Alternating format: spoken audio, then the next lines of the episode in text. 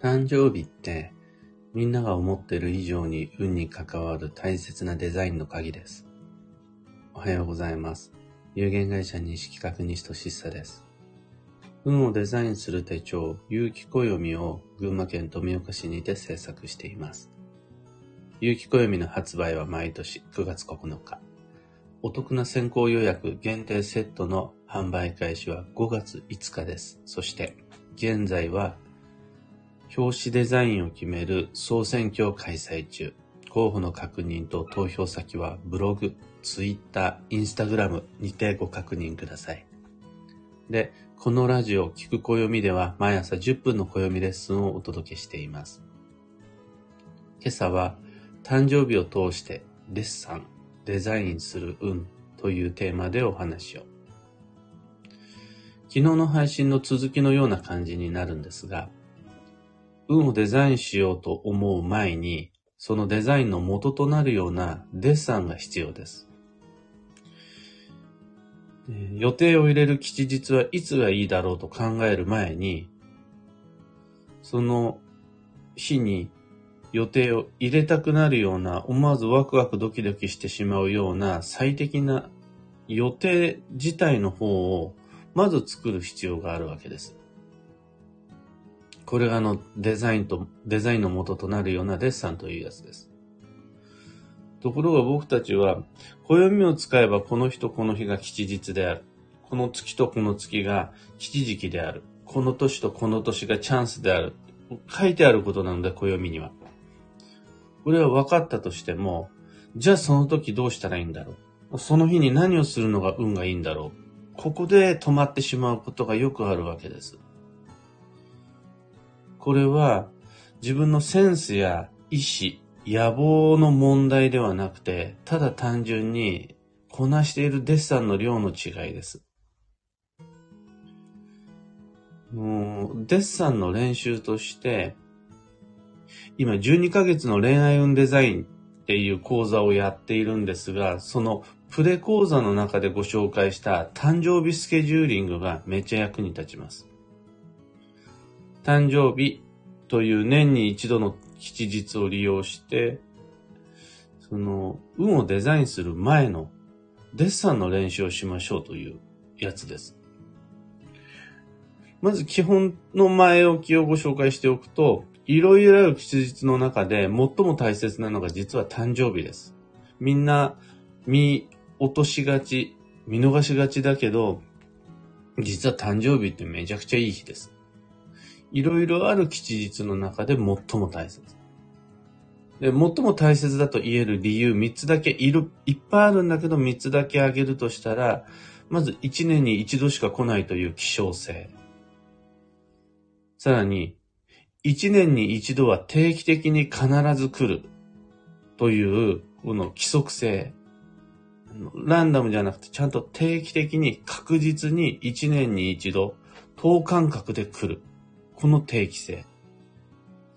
それと、他の人にはない、他の人とは違う、自分固有というオリジナリティ。みんなと一緒という平均並列ではなく、私固有という部分。この三つは、やっぱり誕生日が吉日であるという理由になります。まあ、とにかくそんな理屈は抜きにして誕生日はベストオブ吉日です。次に、この吉日というやつの基礎知識を。吉日とは自分と自然の流れをシンクロさせるチャンスです。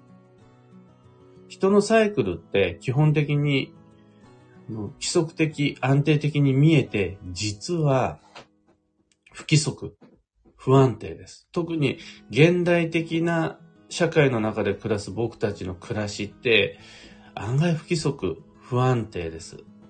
一方で自然のサイクルは規則的で安定的です。そうすると人と自然ってシンクロしにくいようにできてます。意外に。で、このず、そこの間に起こるズレの帳尻を合わせ、落としどころを探し、最適化調和させるが運をデザインするっていうことです。自分と自然の流れがぴったり合うように帳尻を合わせる行為のことを運のデザインと言ったりします。で、そのツールとして有機暦があります。あと最後にもう一つだけ基礎知識を。今度はあの、誕生日スケジューリングっていうやつに関して。特別な大吉日である誕生日に、開始終了再開など何かしら予定を入れることで運をデザインしましょうという技術的な話です。いかに誕生日が大吉日であるか、これはもうお話しした通り。で、そこで予定を入れるということで自分と自然のサイクルを調和させる。これが吉日の利用の仕方であるっていう。で、誕生日にそれをしましょうというのが、誕生日スケジューリングという運をデザインする技術です。ここまでご紹介した上で、はい、了解わかりました。じゃあ早速、あれとあれとあれ、やりたかった予定、今度の誕生日に入れます。で、すぐに暦が書き込みできる方は、もうこれで今回のお話終了です。それもうデッサン仕上がってるっていう証拠です。あとは、白紙のスケジュール帳、白紙のキャンバスを前にした時に素敵な未来をどんどんどんどん描いていければそれで OK なわけです。一方で、今のお話を通して、あなるほどなるほど。まあ、誕生日が大切なのは分かった。あと、予定を入れることで運が良くなるという理屈も今知れた。ただ、今度の誕生日、具体的に何をしたらよいかすぐには思い浮かばない。という方は、もう少しだけ運のデッサンの練習のお話にお付き合いください。のどう考えていけると運のデッサンの練習になるのか、その方法をご紹介します。誕生日というもう誰でも迷いようのない大吉日。今度いつ来るかって定期的に来る間違いない自分固有の大吉日。これをイメージしたときに、今年の誕生日はどんな日にしますか？誰と一緒に過ごしますか？ケーキは何にしますか？どこで過ごしますか？これを意識していただくわけです。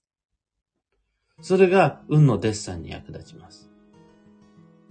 また、自分への誕生日プレゼントは何にしますか？物にしますか？体験にしますか？どんなプレゼントを自分から自分に送りますか？靴下にしますか？手袋にしますか？衣服じゃなくてアクセサリーにしますか？時計にしますか？インテリアにしますか？何にしますか？実際に変えるかどうかは別の話です。今は運のデッサンの練習をしていると思ってください。誕生日プレゼント何にしますか？予算いくらですか ?1 万円ですか ?5000 円ですか？?100 円でも200円でも別にいいです。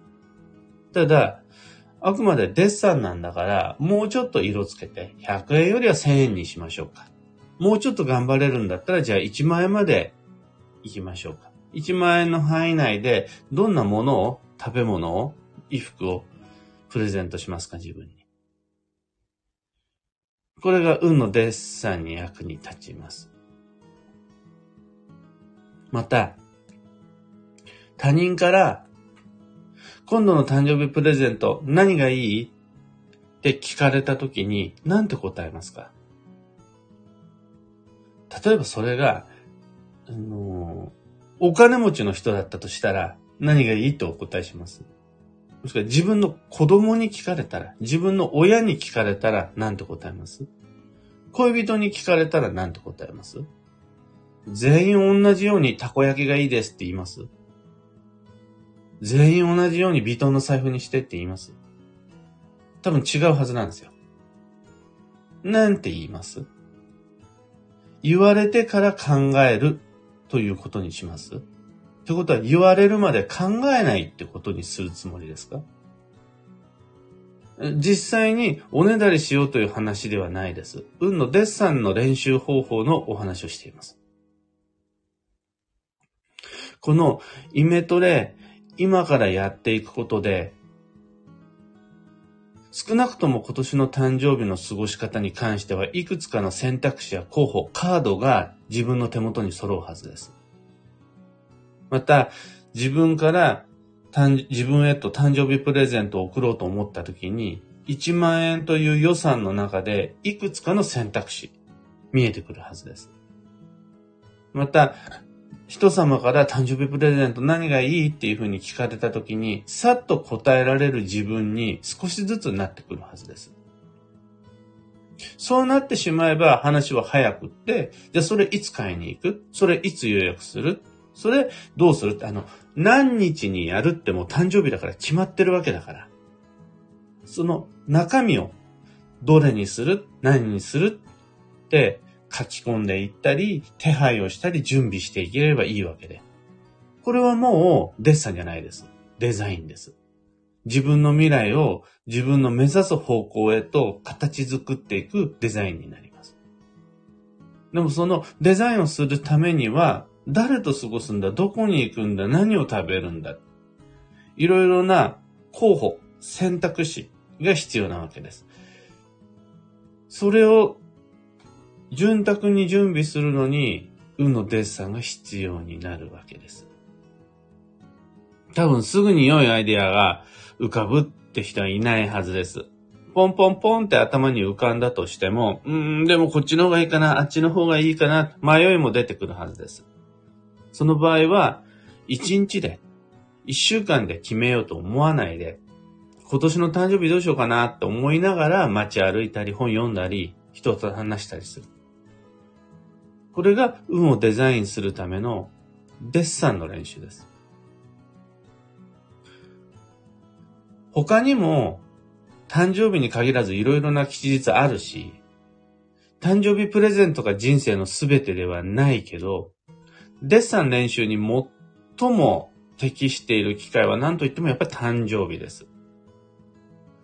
他の誰でもない自分固有の親密な定期的イベントその親密さ、親密な何かがそこにあります。どんなケーキにするのか、甘いのが苦手ならケーキよりお刺身の盛り合わせにしようかなとか、物じゃなくて体験に投資しようかなとか、今回は予算を持ち越して来年度にドカンと行くかとか。最終的に、こんなにデッサン、スケッチが仕上がったら、誕生日だけじゃ吉日足んない。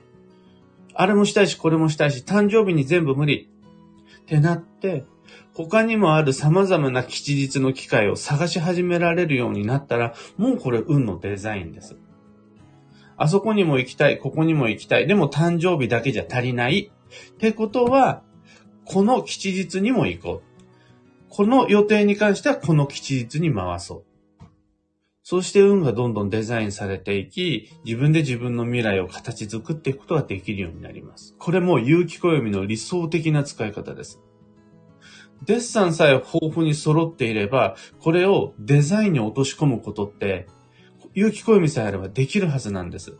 例えば、方位であるならば全ての人の120ヶ月分、10年先までの基地方位書いてあるし、毎年の基地時期書いてあるし、表時期も書いてあるし、ないのはデッサンだけなんですよね。そんなためにも、まずは誕生日のデッサンから始めてみましょう。実はこれ僕もやってます。こう人に言えるのは自分自身のデッサンが足りなかったから、あ、やらなきゃって始めてみたら意外に難しいと思って。もう、他人の誕生日の方がまだやりやすいです。自分の誕生日の方が訓練しないと難しいですね。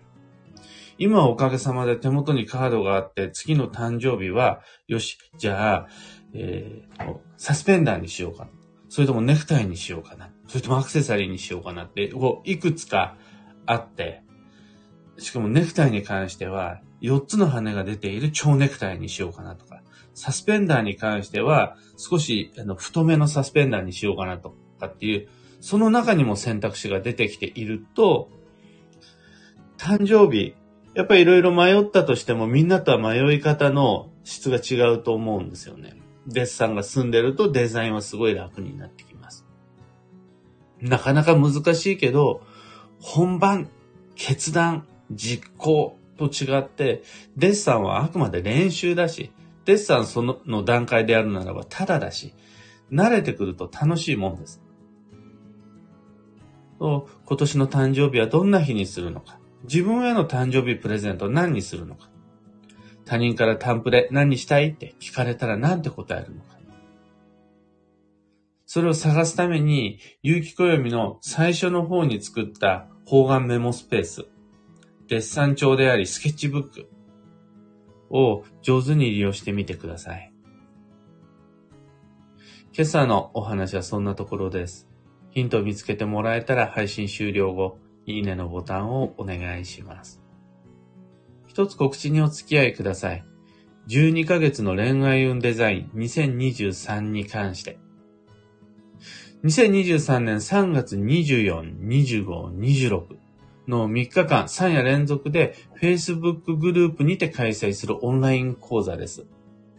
受講には Facebook アカウントが必要となります。すべての配信はアーカイブで残すので、その、その日都合が悪かったとしても安心して聞いていただくことができます。もう、もうすでに、恋愛運リハビリ、えー、そしてどうして出会いがないのか、どうしたら出会えるのかというこの3つのプレ講座配信済みです。本番を迎える前に、この3つの配信、ぜひとも先に見てみてください。また、それに関する疑問や質問を受けたまわる、質問、質疑応答専用スレッドももう開催、開いています。ご質問お待ちしています。今日はそんな感じかな、告知は。では、暦を読んでいきましょう。今日という一日は、2023年3月17日、金曜日。3月は本年度最初の繁忙期となります。外へ出ること、人に会うこと、自分の世界を広げること、そのための予定なら、どれも運を動かすきっかけになり得ます。幸運のレシピはゼンマイ。春の山菜が基地です。春の山菜は他にも三つ葉、セリ、フキノトウ、ウドなど全部基地。瓶詰めとか乾燥とかでも、その保存された山菜でも OK です。今日のキーワードは向上。今より良くする。その心は、今の方法が完璧ではない。絶対にない。うまくいっていることでさえ工夫の余地は必ずある。とはいえ、いきなり二段抜かしとか、大改革を狙えってことじゃなくて、今よりほんのちょっとだけ、もう少しだけ素敵になる道を探すことで、今の流れに乗っていくことができます。以上、迷った時の目安としてご参考までに。ところで、聞く暦ではツイッターにてご意見ご質問募集中です。知りたい占いの知識や今回の配信へのご感想など、ハッシュタグ、聞く暦をつけてのツイートお待ちしています。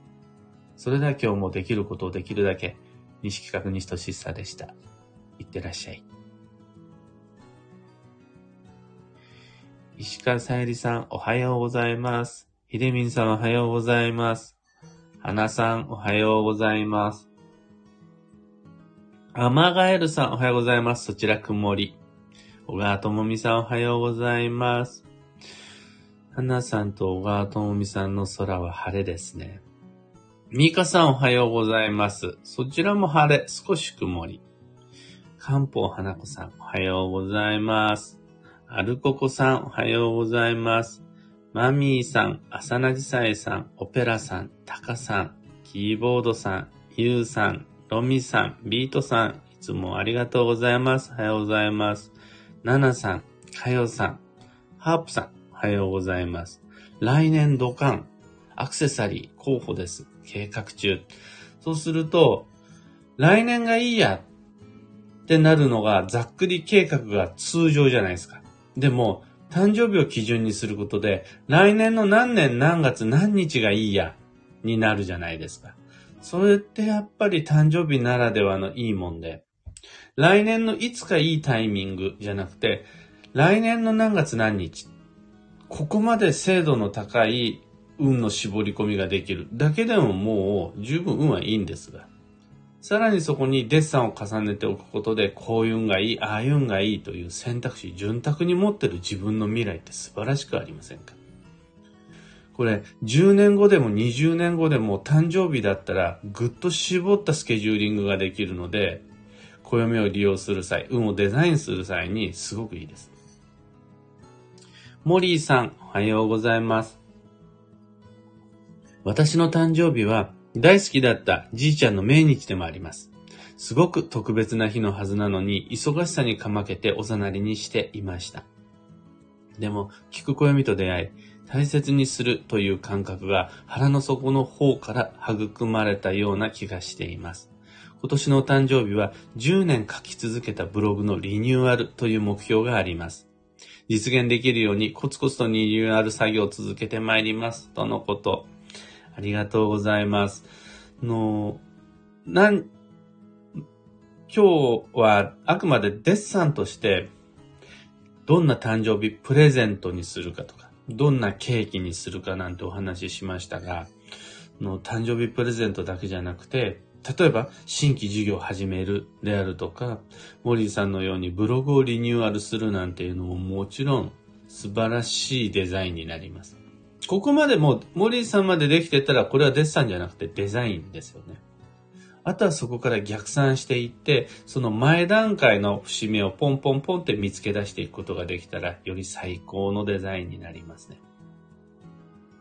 ひでみんさん、自分への誕生日プレゼントで購入しておいた團十郎襲名公演チケット、今日が開演です。ワクワクしてます。もうすでに暦を活かしまくっている達人がここにいらっしゃいましたね。楽しんで参りましょう。小川智美さん、昔から誕生日は私の日とワクワク、ルンルンしていますが、何する欲しいものはというところまでは、まだまだデッサンが足りていないことに気づきました。10月の誕生日までにデッサンとデザインをしようと思います。ありがとうございます。とのこと。こちらこそのことでございます。だから、その、向き合い方は OK なんだけれど、それをもっとた、もっと楽しみに、もっとワクワクするような候補、選択肢、可能性は複数あっていいと思います。で、例えば、ショートケーキを食べるってなったとしても、どのお店のショートケーキにするかによってまた全然変わってくるじゃないですか。あとは、一人で過ごすのか、家族と過ごすのか、友達と過ごすのか。場合によっちゃ、誕生日は家族で過ごすけど、友達にも祝ってもらう日ってことを考えると、誕生日以外の日の設定も必要になるじゃないですか。となった時に、あの、もっと妄想してしまうとですね、じゃあそこで誕生日プレゼントもらうとするじゃないですか。でも誕生日プレゼント、贈り物って、その吉日への贈り物って言って帰ってじゃないですか。僕は誕生日プレゼントをくれる人にの誕生日には何かあげたいです。となると、他の人の誕生日の予定もまた決まってくるじゃないですか。その、そうしていくことで、何もなかった白紙の未来に、ポンポンポンって色がついていくように書き込む何かがどんどん増えていくんですよね。で、そこには、青でもいいし、赤でもいいし、緑でもいいけどどれにするとか、5月でもいいし、6月でもいいし、7月でいいけどどこにするとかっていういろいろな選択肢が出てきて、誕生日どうしたらいいんだろうっていう迷いではなくて、そういう不確かな未来への迷いじゃなくて、あんな候補もあるし、こんな可能性もあるし、こんなのもやってみたいけどどうしようっていう迷い。それって、その迷いのことを僕は幸運って言うと思うんですよね。まだ何もやってないのに。どうしようかなっていう、それを白紙の暦を開きながらニヤニヤしてやるっていう、そういうのが実は有機暦の使い方だったりします。いずれにしても言えるのが、の誕生日をきっかけにすると、自称初心者の人でも、今日初めて有機暦を手に入れたという人でも、できるデッサン練習があると思うんですね。ぜひ試してみてください。絶対に損をしないデッサン、スケッチになります、それは。